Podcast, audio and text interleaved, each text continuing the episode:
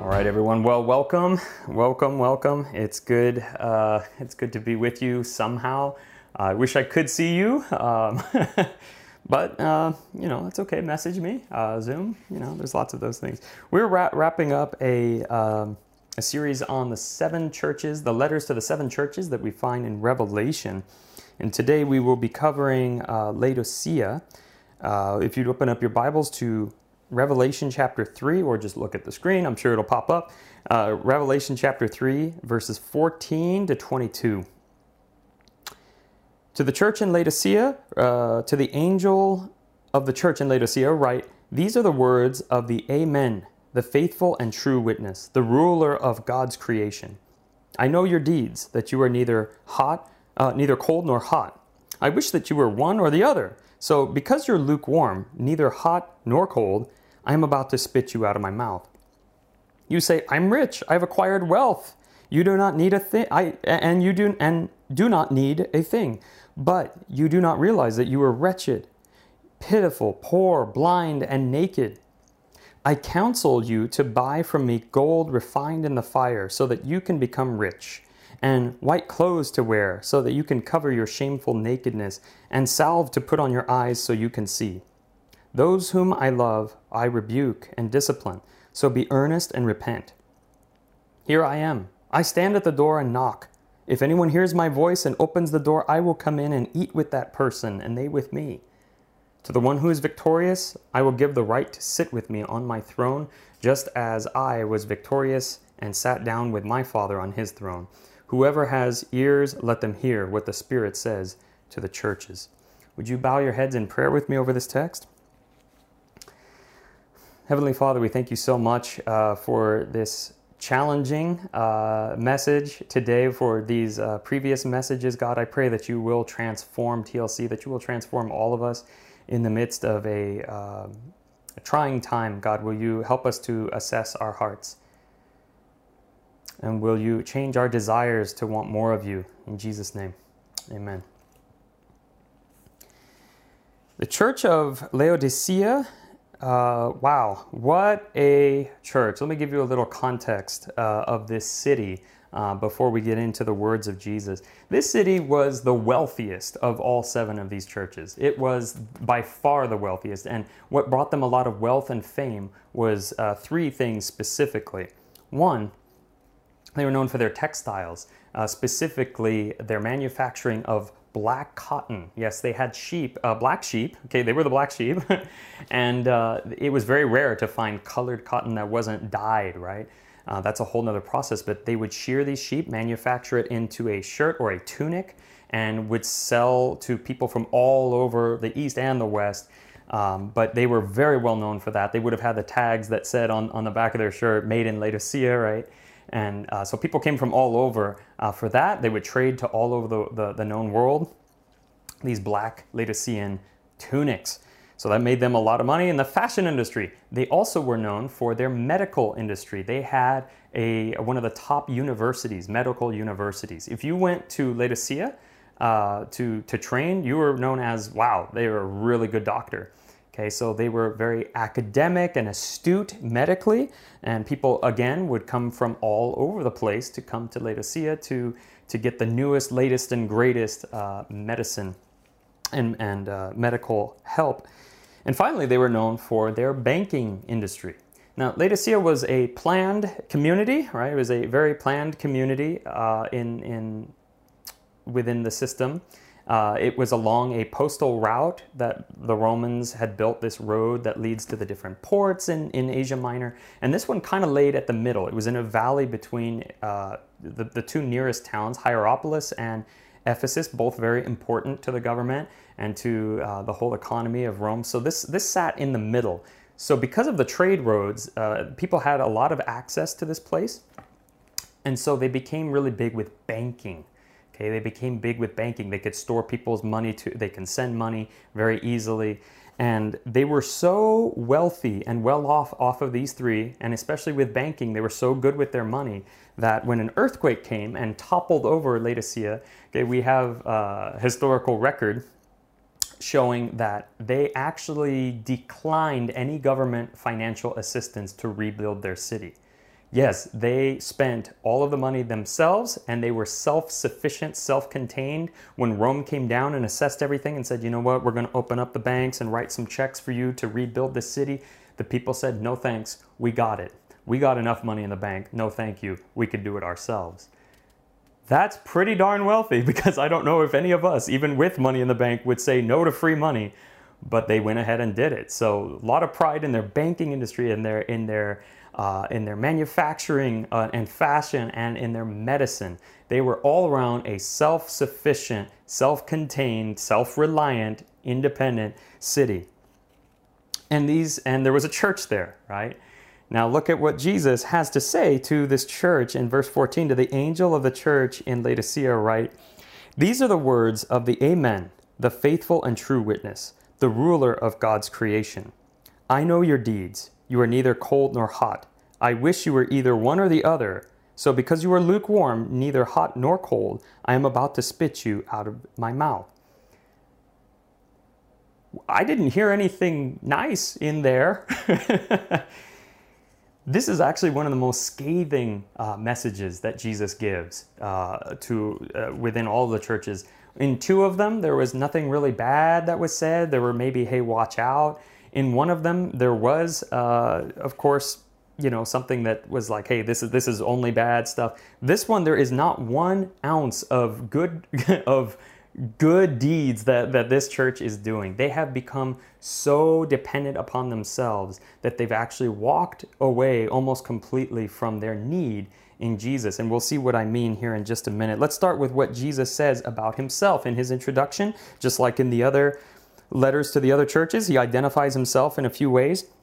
He says, "These are the words of the Amen." This brings up an interesting talk. What does amen mean? You say it all the time, right? Amen. Not sure what you're saying, do you, Christian? You've been saying it for years. It's actually pronounced something more like amin, right? Amin, amin, right? Even Jesus would say it at the beginning of some things, like amin, amin. What does amen mean, or amin? What does that mean? Basically, it is an affirmation of something that is true. Okay? Amen is affirming something that is true. It would even be written sometimes at the very end of a letter. Obviously, we have them in some of our epistles as well, where it says, hey, this affirms everything that has been said is true. This is the seal of all objective truth within the statements that I am making. So Jesus places this above everything else, that I am the true thing. This is the only real true thing, okay? Not just what I'm saying. He himself, he says, I am the word. These are the words of the what? Amen. Hear now real truth. He was about to wake them up with some bombshells, which you'll see in a few moments. The faithful and true witness kind of goes hand in hand. That word witness is also martyr.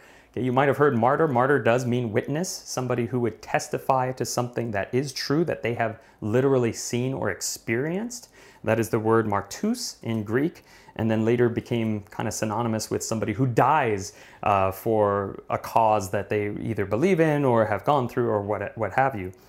So these are the words of the Amen, the faithful and true witness, and the ruler of God's creation. Whoa! Wow, that's a pretty big claim. As Jesus indeed is, as Colossians puts it, firstborn over all creation. There are, I don't even want to say a sect, it's a cult like the Jehovah's Witnesses, who will say in Colossians, well, see, he says that he's firstborn, meaning that he was created. No, no, no, no, no, no. Within the context of Jewish culture, that means that you are entitled, if you are the firstborn, or you have the right to all things that your father has. Right? So Jesus claiming, and if you were to read on to the very next verse that the Jehovah's Witnesses love, the very next verse actually claims that by him and through him and for him all things were created. So that's kind of a claim to divinity. Anyway, interesting side notes, but what Jesus is basically saying here is, hey church, I want you to wake up, because this is true reality. This is real truth. You've gotten everything else diluted in this sort of fantasy world, but I want to tell you what is actually true and legitimate. And this is coming from one who owns all things, who is in charge of all things. You think you have so much money, you think you have so much knowledge, you think you have so much academia, you think you have all of these great things.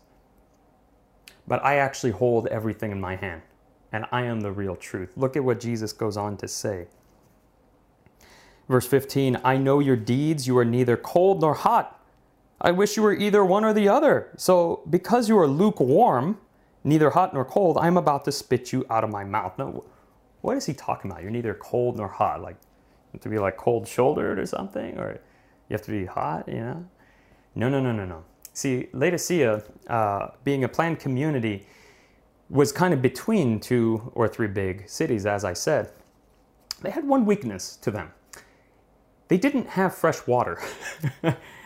Kind of seems like a big one, right?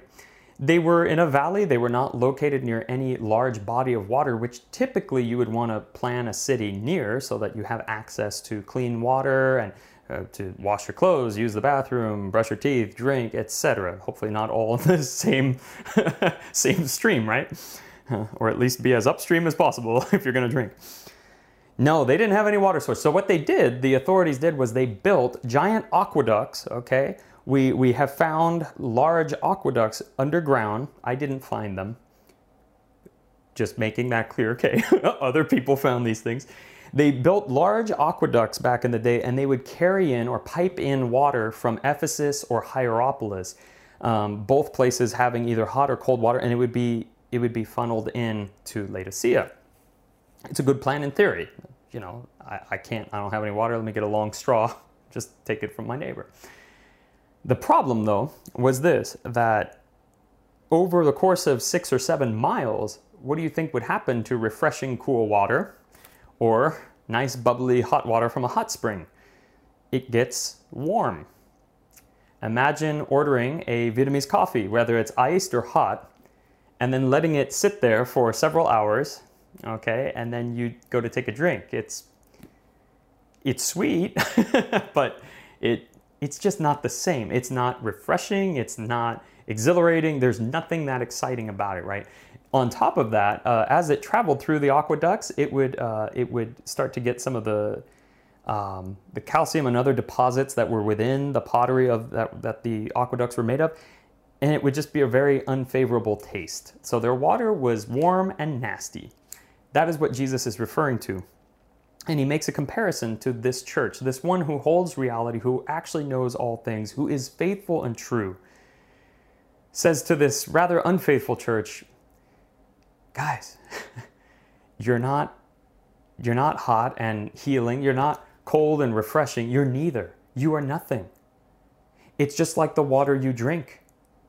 It tastes like absolutely nothing. It's not taking a stand for anything. It's just very passive. And so because of that, it makes me want to literally vomit you out. That's a pretty scathing thing to think about. Jesus doesn't give them any, but, you know, nonetheless, you don't seem to enjoy reveling in this, and I applaud you for that. He doesn't say any of that. He just says, I want to spit you out. Verse 17 goes on to kind of examine what they were saying. This would have woken them up right away. Like, yeah, I know exactly what you're talking about. That water is nasty. It is the one thing that we don't have. But what does he go on to say? You say, I am rich. I have acquired wealth, and I do not need a thing. But you do not realize that you are wretched, pitiful, poor, blind, and naked. Real quick, what is wretched? You might hear that a lot from especially like Reformed preachers, fire brimstone guys. You wretched sinner, right? Wretched means that you're in a state to be pitied, basically, okay? It's pitiful, actually. It's ridiculous, the condition that you're in. So this church had bought into this culture that was around it, that said, you know what? Everything is well. We are well off. We have plenty of money and security. People want to come from all over the place to buy from us. We have very fine clothing. It's very comfortable and nice. We have a medical industry. We have security in that way. No, nobody, even if you're sick, it's okay. We have the finest this. We have the best that. But it was actually indeed a spiritual danger because they had closed their eyes to the real reality of what was going on inside of their heart. They had closed their minds to Jesus, and the word that comes to my mind, which I will press the rest of this sermon as much as possible, is dependence. Their dependence was not on God at all. They would honor God with their name. Sure, they'd say, yeah, you know, whatever, Christian, you know, yeah, that's good. Yeah, Jesus, you know, there's lots of other gods out there too. But really what it came down to was their dependence, and their dependence was not on Jesus at all. And this is one of the scariest things, especially for those who have attained some sort of degree, who have attained some sort of financial success, who have enjoyed some sort of comfort or security. This is the big threat or danger to us as Christians, is that we simply sit back and say, you know what, I think this is God's blessing and everything's good. I don't need a thing. I'm good, thanks. You see, Jesus is saying you may say that you have so much money, that you're so well off and so wealthy, but spiritually you're bankrupt. You don't have a cent because you have not invested anything in me. You are poor. You are wretched, you are pitiful, you're blind. Now, one of the things that the medical industry there in Laodicea was really known for, what gave them a lot of acclaim, was this eye salve, this stuff that they would put on their eyes, and they would sell it to other people who'd come down with any eye problems. It was a sort of ointment that they would rub onto their eyes, and, you know, I'm not sure if it was like Dr. Evans' amazing tonic, okay, or if it was legit, but either way, people were claiming that, you know, their vision was improved. But Jesus strikes to the heart of that and says, yeah, you're dependent on your medical industry and all of that. You're blind. You're completely blind. You have no idea what life is really about, and your lack of care and love, your lack of commitment to me, your utter dependence on me is not there at all. You need me. You're naked. What is he hitting there? That textile industry of manufacturing what? Clothes. You've built this big empire on all of these things. You put all of your dependence on your wealth and security and comfort and on your clothes and fashion, but actually you're not wearing a dang thing in front of me.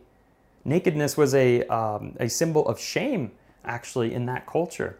Go back to Genesis. We see Adam and Eve, they were naked in the garden. They didn't notice. They weren't ashamed. And then what happened? Ooh, they sinned, and they realized what? Oh my gosh, I'm exposed. There's something shameful about that. You still feel it today, right? Try going outside naked right now. Don't do it, okay? Don't do it. See, but the very thought of it, right? I'm just gonna go down to the store without clothes and see what happens, right? You'd be arrested, okay? It's that bad of shame. But in the same way, Jesus is saying, before me, you're naked. I see all things. Let me give you an illustration of what this looks like, okay? I know a couple, they're not in a very good marriage. They don't know it, okay? He went after hot girl. She went after money. He was in med school. They got married after he became a doctor. He now makes $500,000 a year. Okay, they have all the fancy cars. They live in multi-million-dollar house, but their marriage is not happy. Okay, did they undergo a life change? No, they underwent a lifestyle change, and the allure of money. And forgive me for those who do have money or are in the medical field or fashion or whatever. I'm not slamming and saying that those things are bad things. But if you think that that will change your life, it most certainly will not. It will change your lifestyle, okay? They upgraded a lot of things. They are living the quote-unquote good life of this age. But truly, their character has not changed. Truly, their marriage has not changed. And now they're thinking, okay, well, what's going to make me happy? And they keep going after more and more different things. Let's change our friend circle. Let's have children, because for some reason, if you have children, you're fulfilled, but now there's even more problems, okay? And now there's more to worry about, and they're just switching from idol to idol to idol. And as we watch this, on the outside, you're thinking, well, gee, they must have it well. They're wearing the nicest clothes. They have the nicest cars. They have the nicest stuff. But stuff and lifestyle does not equate to a life change. Only God can transform those things. There is no sense of peace.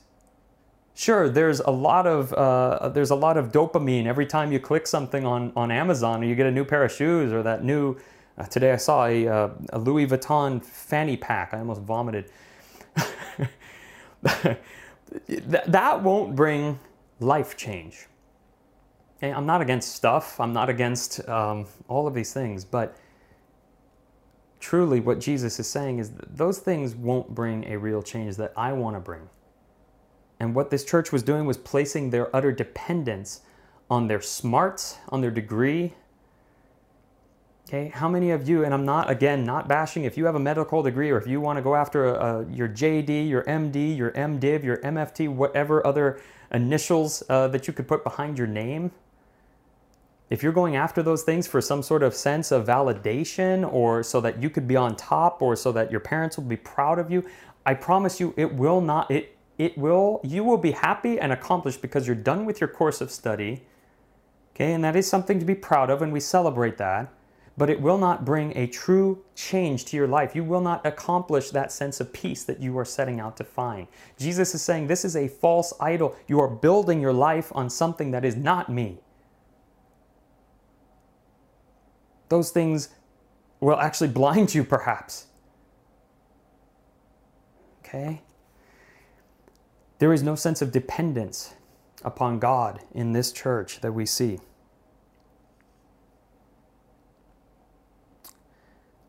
I counsel you to buy from me, verse 18, gold refined in the fire. Okay, so Jesus isn't just ripping apart this church. He's not just saying, he is ripping it apart, but he's not ripping it apart and leaving it to shreds to die. Okay, Jesus still has a heart. I want us to see this in this next passage. Okay, Jesus is now, like, picture him on his knees, like pumping the chest, like, come back to life, because these things are utterly destroying you. You think because you have all these things, because you have some sort of degree, that you have some sort of title, that everything will be nice now, that everything will be okay. Can I share with you something that I've been thinking about this past week or two? There are lots of things now. I think it's almost like a catchphrase of like, when the pandemic is over, I can't wait to blank, right? It's kind of like when I win the lottery. Okay. The pandemic will end eventually. But I'm hearing lots of people saying, well, when the pandemic is over, then we will do what? And in the church, a lot of times it's when the pandemic is over, then we will have good fellowship again. When the pandemic is over, I can't wait to talk more with my neighbors. When the pandemic is over, I can't wait for whatever it is that you're waiting for. Can I say this? Whatever you are not doing now, you will still not do when the pandemic is over. Whatever you are not doing right now, you're not going to do when it's over. This is a crazy thought. But it's very easy for us to make excuses about following Jesus because your dependence is not really on him. It's easy for us to just make an excuse and say, no, you know what, it's not a good time for that. There's a pandemic going on, but you know, we'll dream about it one day, but you won't actually follow after Jesus and take a risk. And I'm not saying go out and, you know, get a bunch of people together and breathe on each other and get sick. No, not at all. But at least making an effort, at least trying to hear God through the midst of all of this. God, what is it that you want me to do? Right now, if any time, we are actually, what the Bible would say is blessed, because right now we should be even more dependent on hearing the voice of God of how to carry out his mission.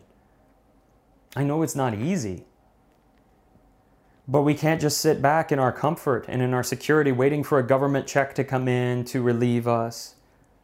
Just chilling somewhere, waiting for the pandemic to end so that things could go back to normal. Whatever you weren't doing before, you will continue not to do if your dependence is on other things. Maybe you're dependent on the pandemic to be over before you start following Jesus. Why don't we want to be in this state? You know, The nice thing, okay, the thing that's kind of weird and strange about being in a state of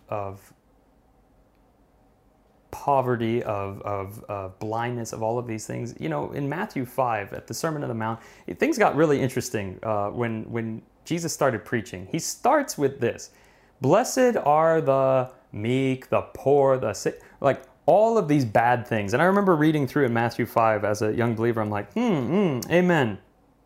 I don't know what I just read, because I wouldn't want to be naked or poor or blind or meek or any of these things. But do you know what it actually means? Why Jesus is saying that? Because when you are in this state, okay, you actually are recognizing, okay, when you actually wake up to the reality that I am naked, I am poor, I am blind, I am pitiful, I need these things, not to think of yourself, okay, as like this disgusting thing, okay, Jesus loves you. But when you realize the depth of your nakedness and your poverty, that is when you are blessed. Why? Because suddenly your dependence is now on something higher than yourself. Your dependence is now on something that is higher than the circumstances around you. Your dependence is upon God. And that is why Jesus says, hey, buy from me. I counsel you to buy from me gold refined with fire, so that you could become rich. Hey, he's not looking for you to shred your clothes and be naked. No, Jesus actually wants you to have the best life possible.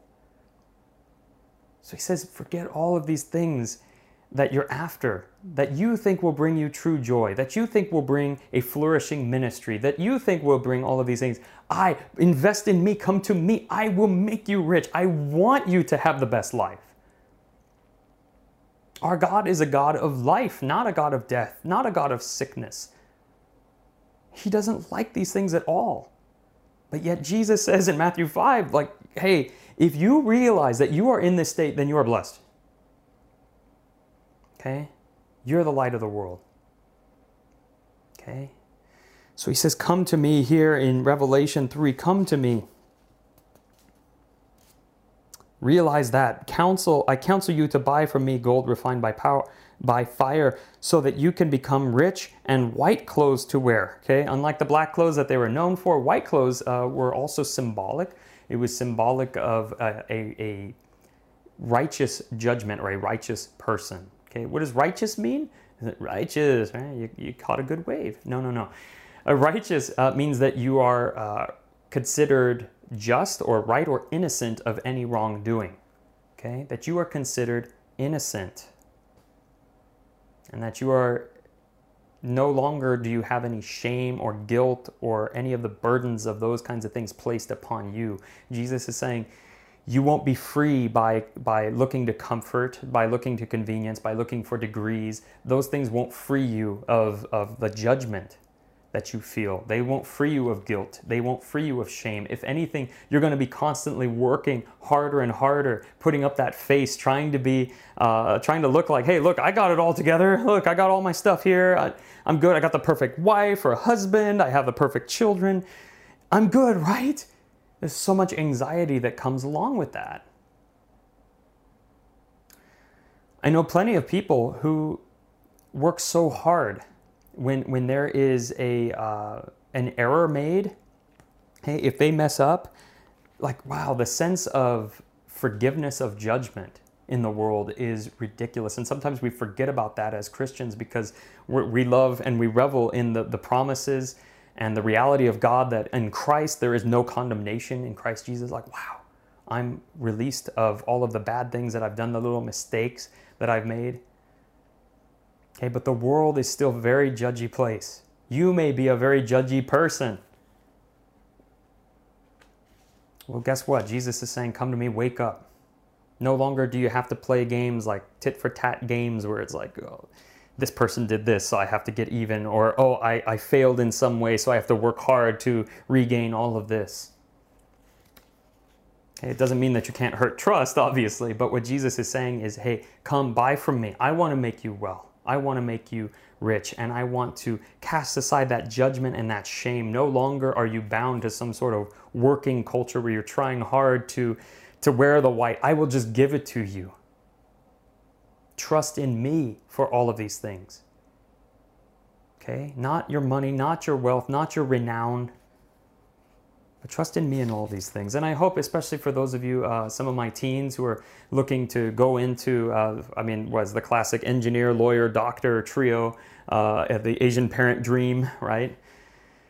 For those of you who are going after that, and I believe that many of you probably will achieve that, and that's great, and I'm rooting for you, and I'm praying for you, but I also pray that you will be introspective in the process. Why are you doing it?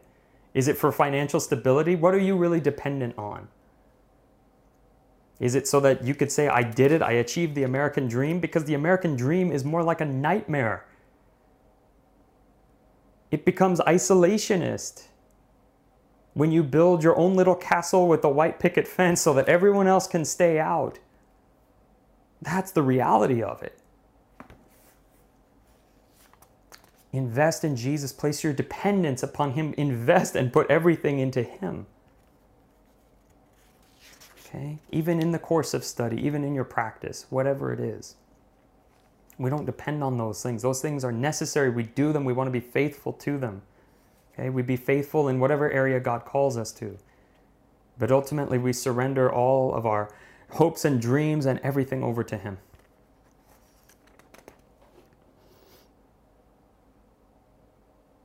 I counsel you to buy from me, verse 18. We went through that. So after the white clothes to wear, so you can cover your shameful nakedness and put salve on your eyes so that you can see.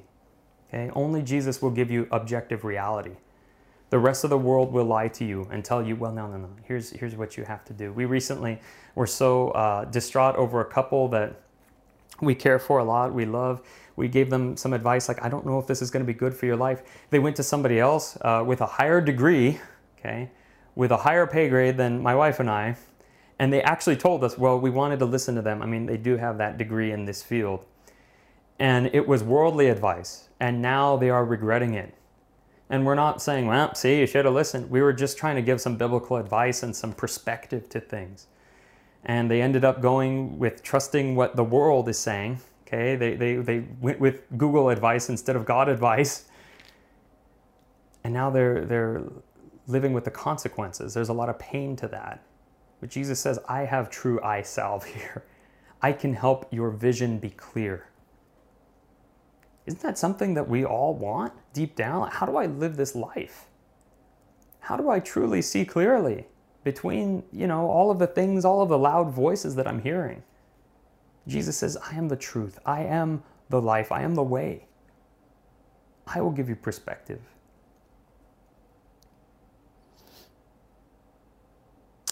To those whom I love, verse 19, I rebuke and discipline, so be earnest and repent.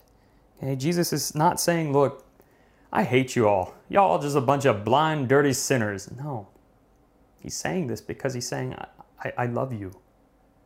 Okay? Learn from me. He says, be earnest and repent. Earnest, what is that? He's saying, hey, listen up. Take note of this. He's basically, he's like trying to resuscitate the heart of this church. I love you far too much to let you walk down this path of destruction. Wearing nice clothes. You could wear the nicest clothes, have the nicest degree, and drive the nicest car right off a cliff. And that's where you're heading. Will you listen to me? I want to dress you. I want to be the one to fill your accounts. I want to be the one to help you see again. That is what Jesus is saying. Place your dependence upon me. Here I am, I stand at the door and knock. If anyone hears my voice and opens the door, I will come in and eat with that person and they with me. If you were to close your eyes for just a minute, and if I were to ask you, what do you place most of your trust in? What are you most dependent on? And I'm not talking about the delivery guy to bring your package from your most recent click of online retail. If you were to close your eyes and just ask God for a moment, God, will you reveal to me what I am most dependent on in this life? I wonder what might happen. It was a question that the Spirit put on me to just kind of ask you guys. What is it that you place your dependence on? Because Jesus is there knocking on your heart. And he's saying, dine with me. I want to sit in relationship with you because I know you better than anything else. You could still wear nice clothes. You could still get the degree. You could still have life insurance. These are fine things. But do you place your trust fully on me? In Mark, when a lame beggar was dropped before Jesus from the roof of the house. You might remember this. Jesus in the midst of preaching to everybody, and some friends removed the thatching from the top of the house, and they dropped down this friend slowly. They lower him. That's the word I'm looking for. They throw him down there. He can't walk. He wants to be healed. And what does Jesus say? He said, your sins are forgiven. People are like, what? Your sins are forgiven. Jesus, I was kind of hoping you'd make me walk again. That seems a lot more practical. But Jesus looks beyond that and says, yeah. And he does heal him if you read the story. And you say, all right, well, just for everybody else's sake, just so that you could see, sure, I'll let you walk. But to heal something much deeper, that's what Jesus wants for you and I. And it comes through that relationship. Only Jesus can see deep down into you. And it comes through the quietness of listening for that little knock. Of hearing Jesus on your heart saying, this is what I want. For me, a big one was my future. I knew that whatever decisions I made, I had time. I was still quite young. Still young, but the future was something that I knew was always mine. I can always change things. And it was one night where I heard that knock, not a literal knock, okay, on the wall, but I heard it in my heart. And Jesus pushed across my mind the word future. And I thought, no, I'm undone. I'm done for now. Because Jesus says, you're so dependent on what could be. Why don't you give that to me? And I'll show you what really can be. It comes through sitting with Jesus and being in full dependence of him. And he gives this, and some commentators say in verse 21 that this may have been for the entire church, the capital C church, all of the churches, or it may just have been unique for Laodicea. I'm kind of convinced that it's perhaps for all of the churches. To the one who is victorious, I will give the right to sit with me on the throne, just as I was victorious. Okay, note the past tense. I was victorious. Okay, the victory is already, that means the victory is already won, right? And sat down with my Father on his throne. Whoever has ears, let them hear what the Spirit says to the churches. In these last two verses, Jesus is basically saying this. This is a great way to end this series on the seven churches.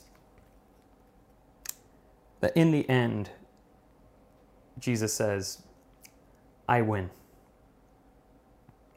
I win. I've already won. I will win in the future, what you will see. I win. If you stick with me, to the one who is victorious, I will give the right to sit with me on my throne. That, you know what that means for us? For those of us who put Jesus as our first love, who put faithfulness behind all of our actions and intentions. For those who are completely dependent upon Jesus and obedient, Jesus says that I win, and because I win, you win. You will rule with me in the future. Do you trust that? Or are you looking to set up your own little kingdom for yourself? That's our challenge. The rest of the book of Revelation, we will go through, and we'll see that played out again and again through different symbols, through different types of literature as well. Some poetry, some prophecy. But in the end, King Jesus rules. And for those who are faithful, we get to rule with him. So church, again, I ask you, what are you dependent on? Are you out to build the kingdom of Christ, the kingdom of God? Or to build your own kingdom? What are you truly dependent on? If it's anything but Jesus, it won't last. But if it is, hand in hand with Jesus, then you're in for a life that will never disappoint. You're in for a rich life. You're in for a life that is given, where you are given the comforts of God around you. Truly, a life that is blessed. So in the midst of everything going on, okay, you may say, I can't be dependent on, I can't give, okay? I can't give right now. It's not a good time. We should hold on to our money. If you're not giving now, you won't give in the future. What are you truly dependent on? I can't say hi to my neighbor. It's weird time right now. We're all wearing masks anyway. If you don't say hi to your neighbor now, you're not going to do it in the future without a mask, okay? So what are you truly dependent on? What do you build your life on? So I encourage you to sit at some point this week, to sit quietly and ask yourself and ask God to assess your heart and to help you, because He wants to give you all of these great things. He wants to give you peace. Would you bow your heads in prayer with me?